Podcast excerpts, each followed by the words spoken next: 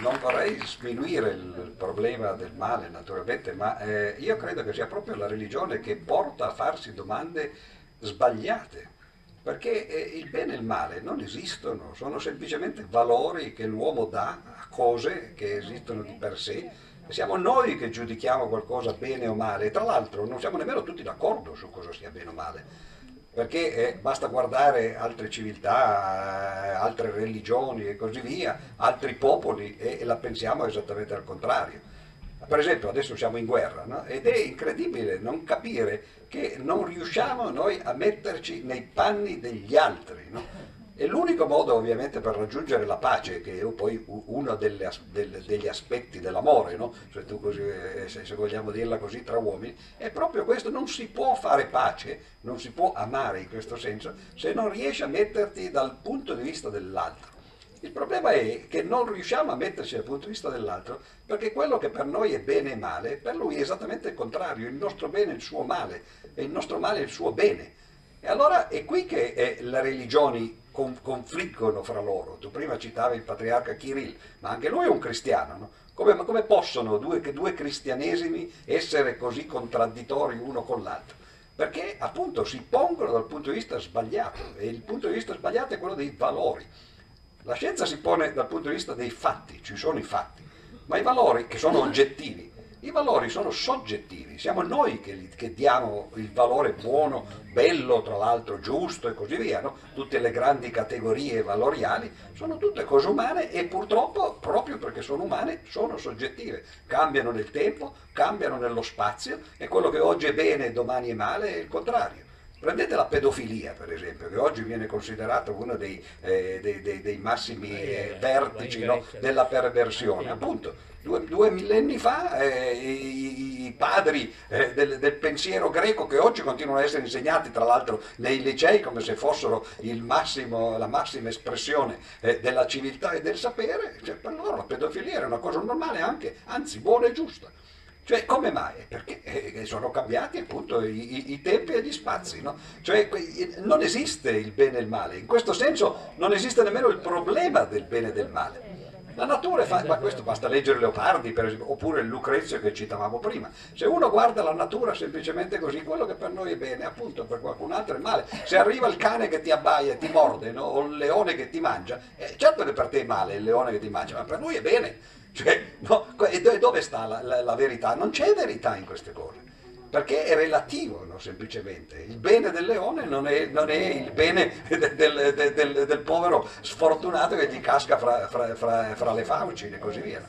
Ed è questo appunto, se uno però, questo secondo me è il paradosso no, della razionalità, se tu riesci a capire come uomo razionale che certo che tu hai i tuoi valori e non puoi evitare anche di farlo perché come, come vestiti ognuno si veste come gli pare, no? però questo non significa che dobbiamo andare nudi, no? allora noi, ciascuno di noi ha le sue mode, arriva quello che, che, che, arriva da un altro stato e tu lo guardi e dici ma guarda quello è fuori moda, che, che è bizzarro che, che si veste così e lui vede esattamente te nello stesso modo. Quando capisci che i valori sono relativi, allora tu a casa tua ovviamente no, pretendi di averli come ti pare e piace a te però accetti il fatto che gli altri abbiano i loro valori e devi accettare questo fatto per poter convivere ed è paradossale che se voi prendete per esempio la guerra di questi tempi, di questi ultimi sei mesi, a quali noi abbiamo reagito proprio in questo modo, religioso. Solo, no? solo un secondo, sì. interrompo perché eh, avvicinandoci a chiudere, vi ah. chiederei proprio, se volete, brevemente, uh-huh. di dirci cosa pensate di questa guerra. Ah, perfetto, che posso stai... continuare sì, come prima?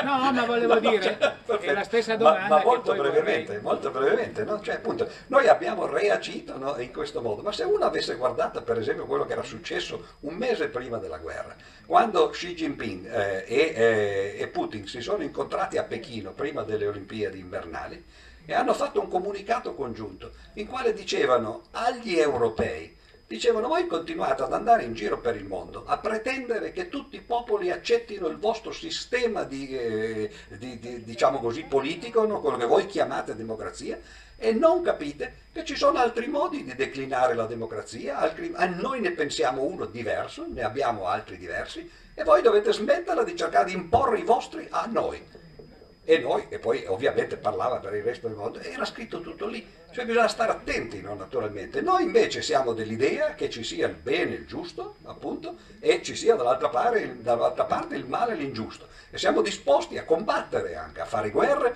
perché noi dobbiamo imporre i nostri valori agli altri, l'esportazione della democrazia, l'esportazione della civiltà, come la chiamiamo, no? le guerre di civiltà. E, finché ci sarà questo atteggiamento ci saranno guerre, e questo vuol dire sempre probabilmente perché è molto difficile tirarsene indietro. L'unica soluzione sarebbe quella di Einstein, no? che, eh, che, già un secolo fa sosteneva che l'unico modo che gli uomini hanno di poter vivere in pace è quello di avere un governo mondiale che faccia gli interessi del mondo intero. Il governo mondiale è facile da dire, difficile da fare però un governo che fosse per esempio eh, eh, più, più, più, un potere politico che fosse più delegato alle Nazioni Unite in una maniera vera e non po' fasulla come succede adesso, in cui fosse il consesso delle nazioni a prendere le decisioni, a bloccare per l'appunto quelli che cercano di uscire, forse eviterebbe tante guerre. Mentre invece noi continuiamo a farne, altri continuano a farne, spesso siamo, gli altri e noi siamo in guerra eh, gli uni con gli altri no? e, e, e si va molto lontano, ma il problema sta lì,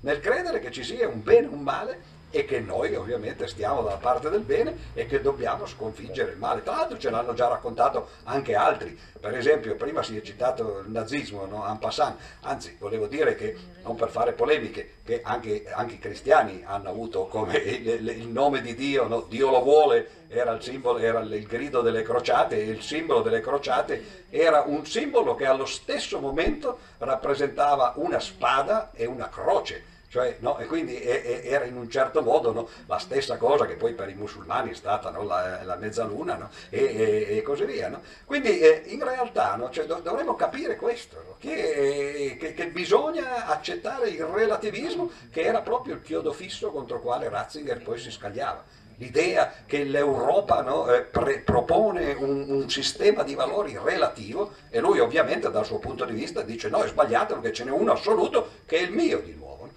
fino a quando continueremo a pensare che il nostro sistema è quello giusto e gli altri continueranno a, a credere che non è così e a farci le guerre. Quindi c'è poca speranza, diciamo così. Dai, io capisco quello, quello che diceva De Freddi, però devo mettere delle sfumature, altrimenti riterrei il suo discorso estremamente pericoloso di un relativismo in cui non ci sono più assolutamente degli elementi di orientamento in quella che è l'etica umana. Cioè è chiaro la prima cosa, ad esempio quando lui si riferiva che ci sono cose che vanno viste con, uh, con lo sguardo dell'altro, sono d'accordo sempre, noi dobbiamo sempre metterci, però anche il paragone che lui ha fatto di cose che ieri erano lecite, oggi no, non mi sembra che calzasse perché eh, usare la pedofilia eh, greca eh, come quella di oggi è un'altra cosa, quella dei greci era un'efebofilia, erano ragazzini, quelli che avevano il maestro e quella che era la sessualità che si praticava da parte dei filosofi e che si è praticata a Roma mai con dei bambini o, o con delle persone, ma erano con quelli che sono degli efebi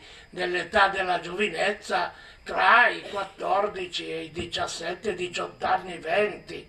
Questa, e questa, sapete, adesso ci si scandalizza perché anche i termini di età sono stati messi per le leggi con i 18 anni, però io vorrei ricordare, perché siamo in Piemonte, che un grande mio amico, lo dico mio amico perché è mio amico e si merita e io lo ammiro molte per altre cose, Vattimo, eh, lo conoscete il filosofo, del 97 lui chiese quando era deputato europeo di depenalizzare eh, il delitto di pedofilia. pedofilia quando si passavano i 15 anni.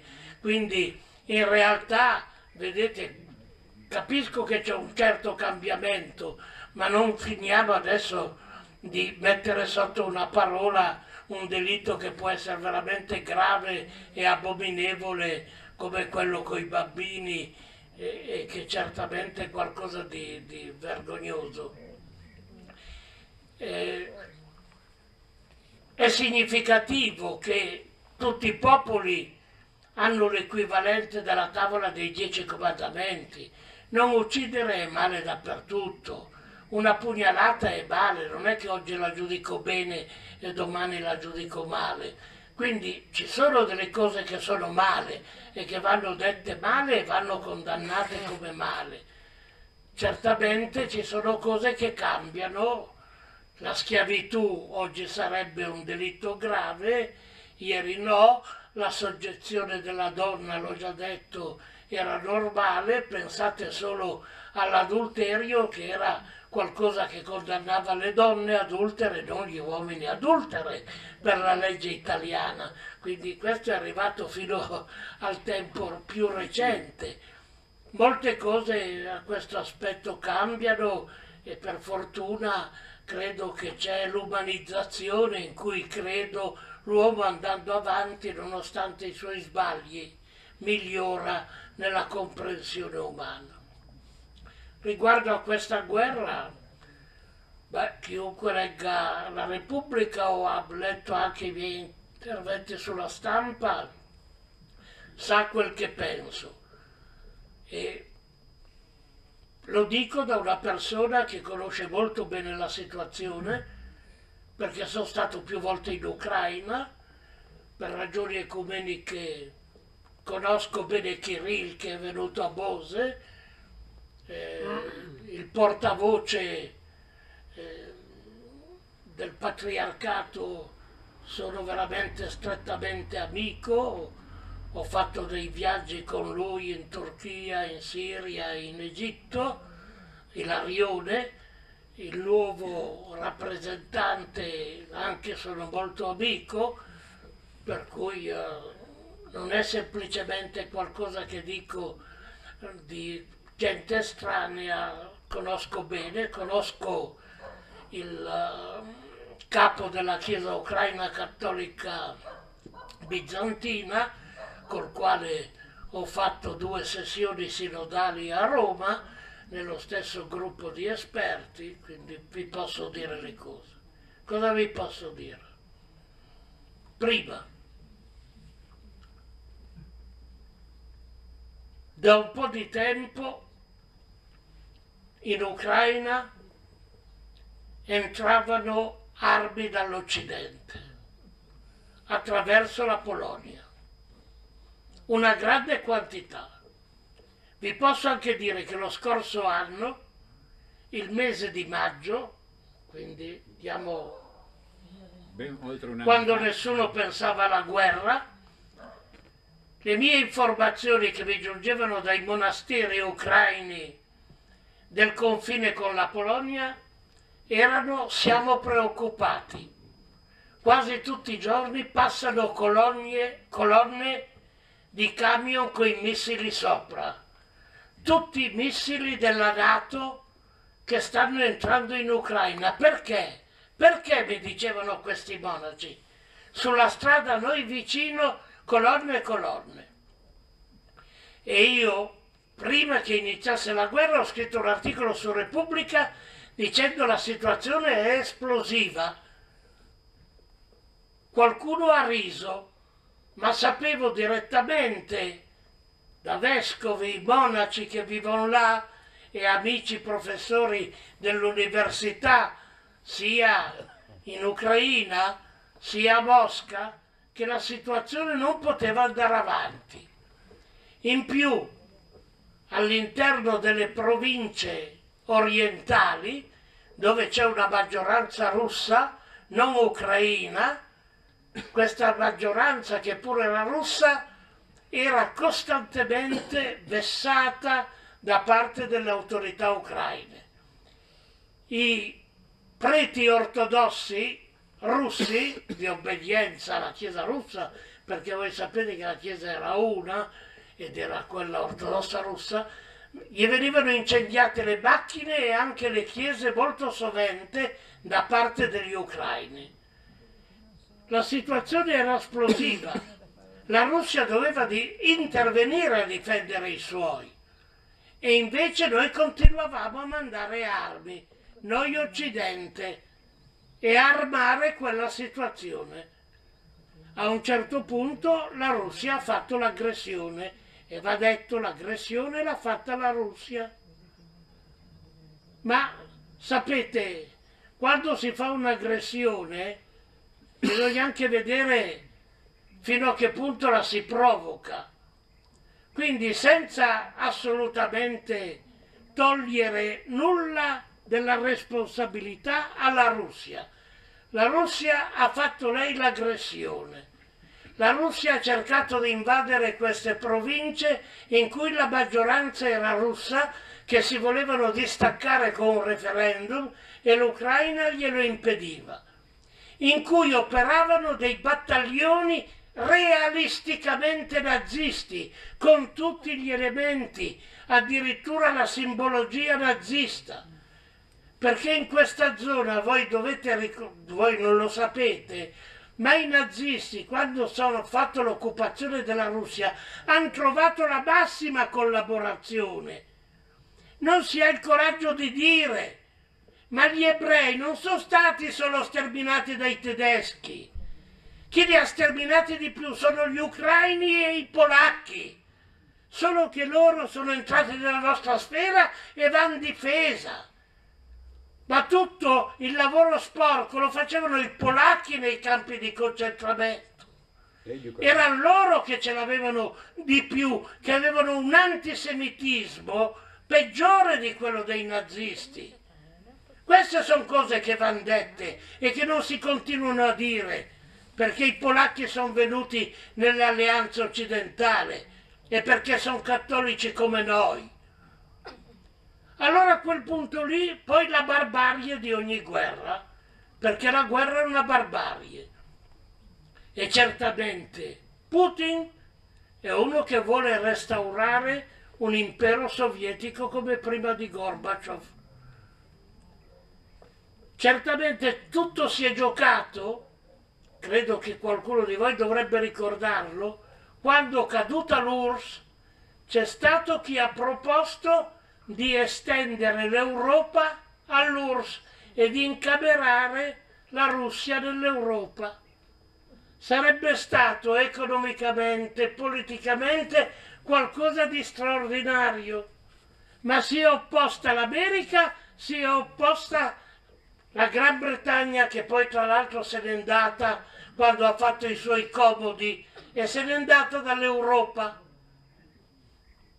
Ma vedete, se vogliamo vedere le politiche, vogliamo ricordare quando negli anni 60, con chiaroveggenza dei cattolici come Mattei, chiedevano sì l'Europa, ma facciamo la Mediterranea. Cerchiamo di fare un'alleanza e una federazione tra le due sponde del Mediterraneo perché loro avranno bisogno di tecnologia, noi possiamo dargliela e noi possiamo pigliare il petrolio e avere da loro il petrolio. Economicamente, politicamente sarebbe stato per noi un fiorire, ma l'America si è opposta. Perché non si continua a dire e non abbiamo il coraggio di dire che siamo schiavi dell'America? Perché? Perché? Perché siamo noi che abbiamo inventato, ve lo dice ancora un mio amico, che abbiamo inventato tutto internet? E lo sapete a Ivrea, all'Olivetti e poi ce l'hanno impedito di sviluppare e l'ha preso gli Stati Uniti e l'ha preso lui e tutto lo sviluppo internet. È stato fatto tutto a Ivrea, all'Olivetti e poi è stato venduto tutto obbligatoriamente agli Stati Uniti. Vogliamo dirlo? Quanta gente non ha più, più avuto lavoro a Ivrea? Io ero lì, sapete. Bose era tutta su Ivrea. E quando è avvenuto questo lo sapevamo che si era dato agli Stati Uniti il brevetto di internet e che l'avrebbero sviluppato loro quando pensate se lo sviluppavamo noi, lo sai anche tu. Queste non sono favole, siamo schiavi dell'America. Quindi noi continuiamo a essere schiavi, vogliamo, certo la cosa sarebbe la cosa mondiale, ma vogliamo in realtà essere liberi almeno come Europa e dare a sto Mediterraneo la pace che sia un ponte e non un cimitero di morti come è diventato e con la guerra a tre passi perché abbiamo la guerra in Siria e abbiamo Israele che in queste condizioni sarà sempre possibile l'innesto di una guerra con i palestinesi. Vogliamo fare qualcosa in questo senso o no?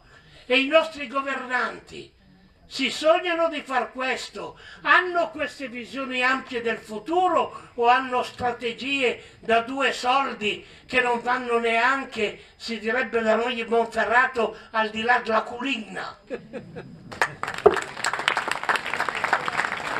Allora, grazie molte.